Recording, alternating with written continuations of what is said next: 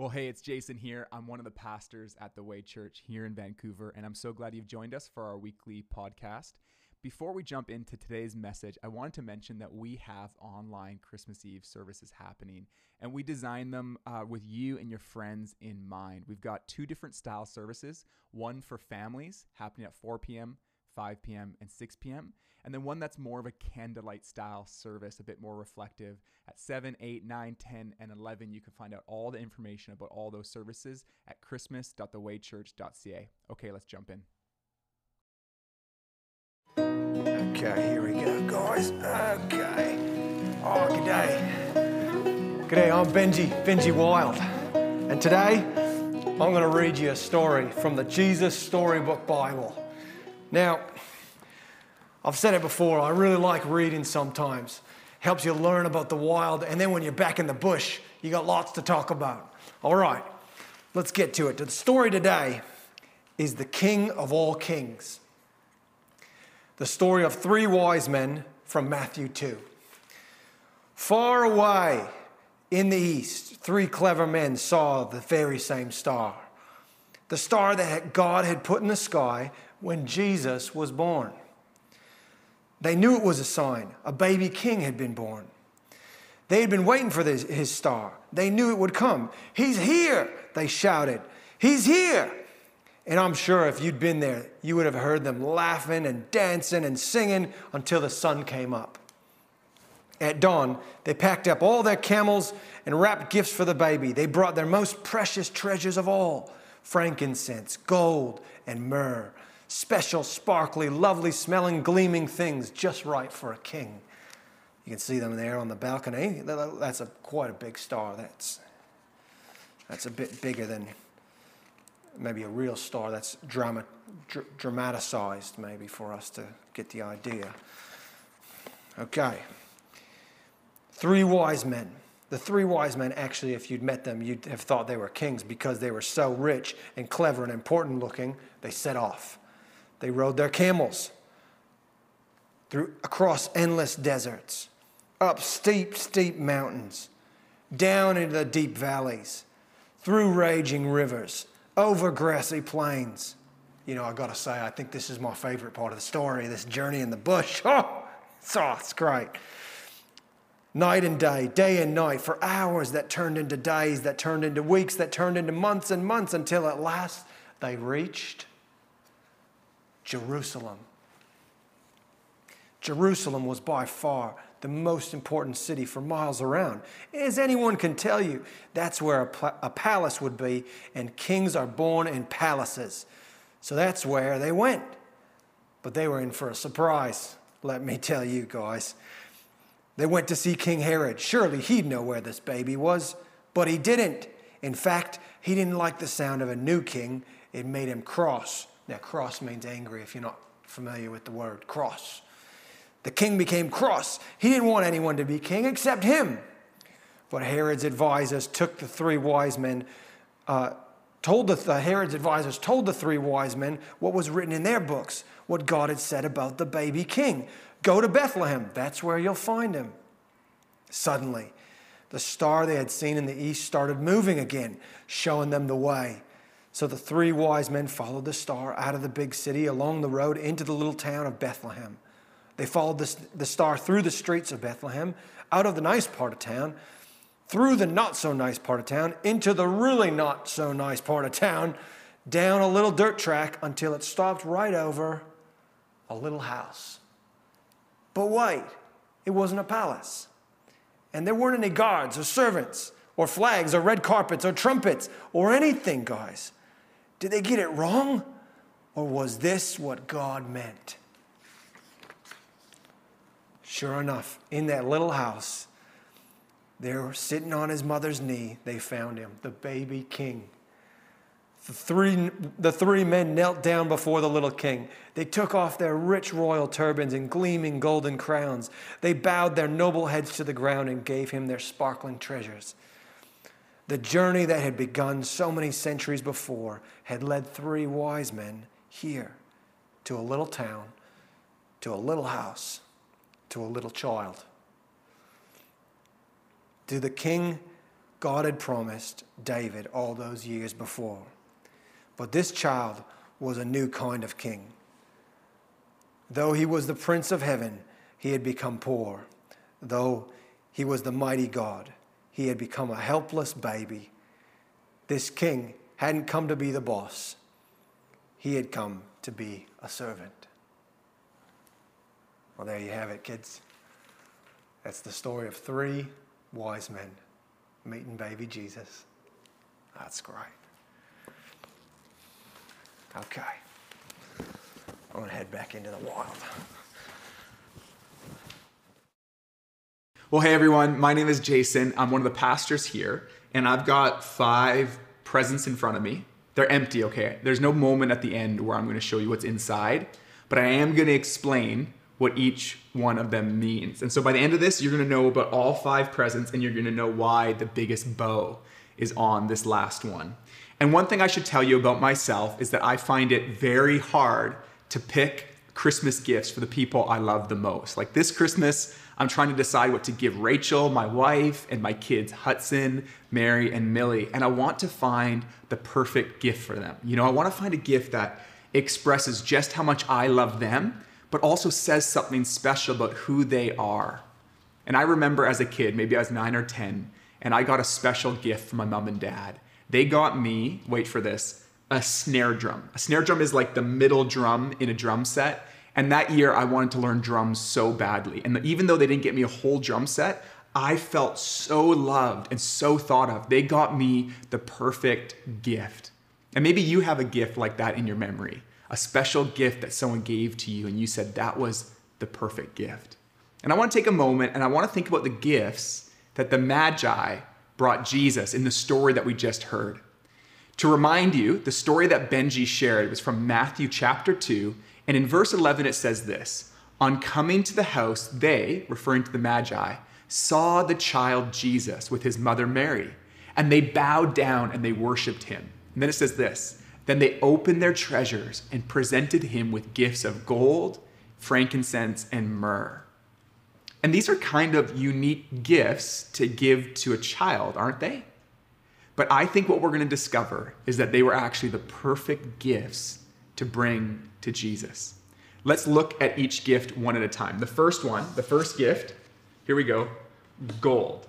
Now, you probably know what gold is. Gold is a very precious metal. It's worth lots of money, and it can be used to make jewelry, uh, fine things. It can be even used to buy things that are extremely expensive. And gold is a gift that's set aside for royalty, it's a gift for a king. And the Magi might not have known this, but that was a perfect gift for Jesus. Because Jesus, although he was a child and he didn't live in a castle, he was indeed a king. And not just any king. Jesus is the greatest king. He's the king with authority over the whole world and universe. Jesus is the king of all kings. So, gold was a perfect gift for Jesus. The other gifts start to get a bit strange at this point because the second gift was here we go frankincense. Frankincense is a really nice smelling substance that's often used for perfume. It's actually made of this like gummy resin that comes from inside of a tree. And all over the world, it was used for perfume. But in Israel, where Jesus was born, it was used for a very special purpose. It was used by priests as part of the different activities for worshiping God in the temple. So frankincense was an incense used for worshiping God. Now, the Magi knew that Jesus was a special child, but I wonder if they knew that Jesus was God Himself. What a perfect gift frankincense is for Jesus. Incense, used for worshiping God, now being offered to the child Jesus, who is God Himself. Perfect gift. The third gift, the most strange of the three gifts. Uh, sometimes I think the third wise men, or the third magi rather, might have been like, oh man, I really blew it with this gift. But no, it's, it's a perfect gift. It was myrrh. Now, here's why it's interesting. Myrrh, like frankincense, comes from like a sap in a tree, and, and but it had a very different use. It wasn't used. Um, it, yeah, it smelled really good as well, like frankincense, but it had a very different use. It wasn't used for perfume and it wasn't used in worship. It was used to prepare people who passed away for burial. It was something used for someone who was dead or dying. And believe it or not, this is actually a perfect gift for Jesus because Jesus came to die for the sins of the world. God sent Jesus to live the life we could not live. And he sent Jesus to die in our place so that death would lose its sting and its stench. These were really the perfect gifts for Jesus. Now, the Magi, they might not have known or had a clue just how perfect they were, but when Matthew, the gospel writer, wrote the story down, he knew exactly why he needed to include these details. Gold, a gift for a king, for Jesus, the King of all kings. Frankincense, a perfect gift for worshiping God. And myrrh, a perfect gift for the Jesus who would give his life away so that you and I could find full life. So that's the first three gifts. But what about these other two? Because I got two more gifts here. This gift represents the gift that we bring. Now, what gift should you and I bring to Jesus? Like, what is the perfect gift that you or I, like, if we had to give Jesus a gift, what would we give? And I'm thinking about that song. I don't know if you know the Little Drummer Boy song. You know, it goes like over and over again. Like, you know, I've got no gift to give, pum pum Mary. There's like, it, there's a lot going on and a lot of pum pum pums. I always loved it because I love to play drums. Now, to be clear, it's a pretend story. But here is what the pretend story is saying in the song there's a young boy, and there are people on their way to bring Jesus gifts. And they're going to give gifts to the child king Jesus. And he sees the really nice, fancy gifts that they're giving, like gold and fancy things. And he thinks to himself, I don't have anything like that to give to Jesus. Then he thinks, but I do play drums. Maybe I could play a song for him. And so he plays the song for the child. And it says that the child looks at him and he smiles. This simple gift of playing the drums pleased Jesus. And so, what is the perfect gift that you and I can bring that will please Jesus? The perfect gift that you can give Jesus is yourself. It's me. I'm the gift to give Jesus. When we give Jesus what we have in our hands, like the little drummer boy did, it's a symbol of our heart. It's like saying, I am all yours, God.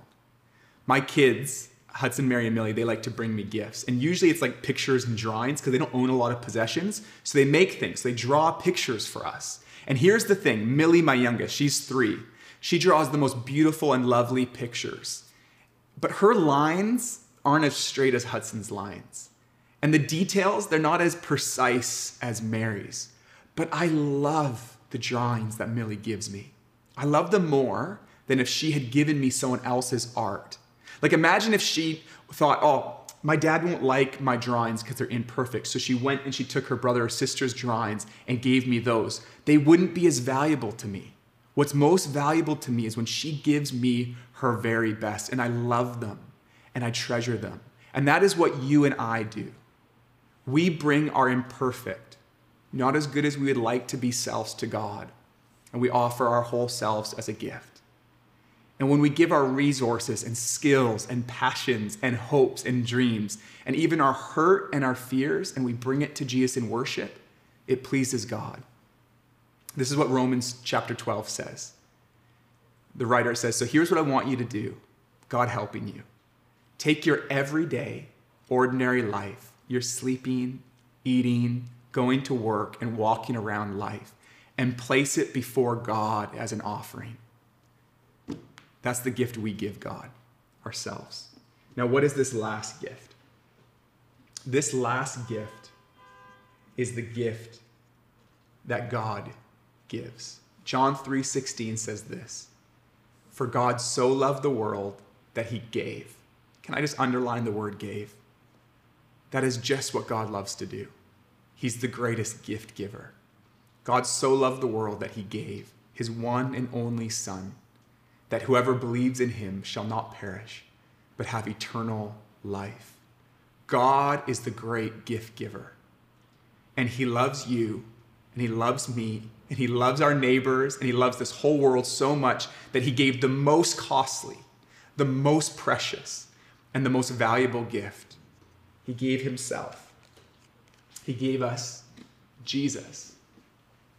God the Father sent God the Son to enter into human history, taking on the form of a child, subjecting himself to all of the pain and suffering of humanity. And on top of that, the King, the King who we worship, came to die in our place, taking on all of our shame and all of our guilt. And on the cross, he took it away because he loves us.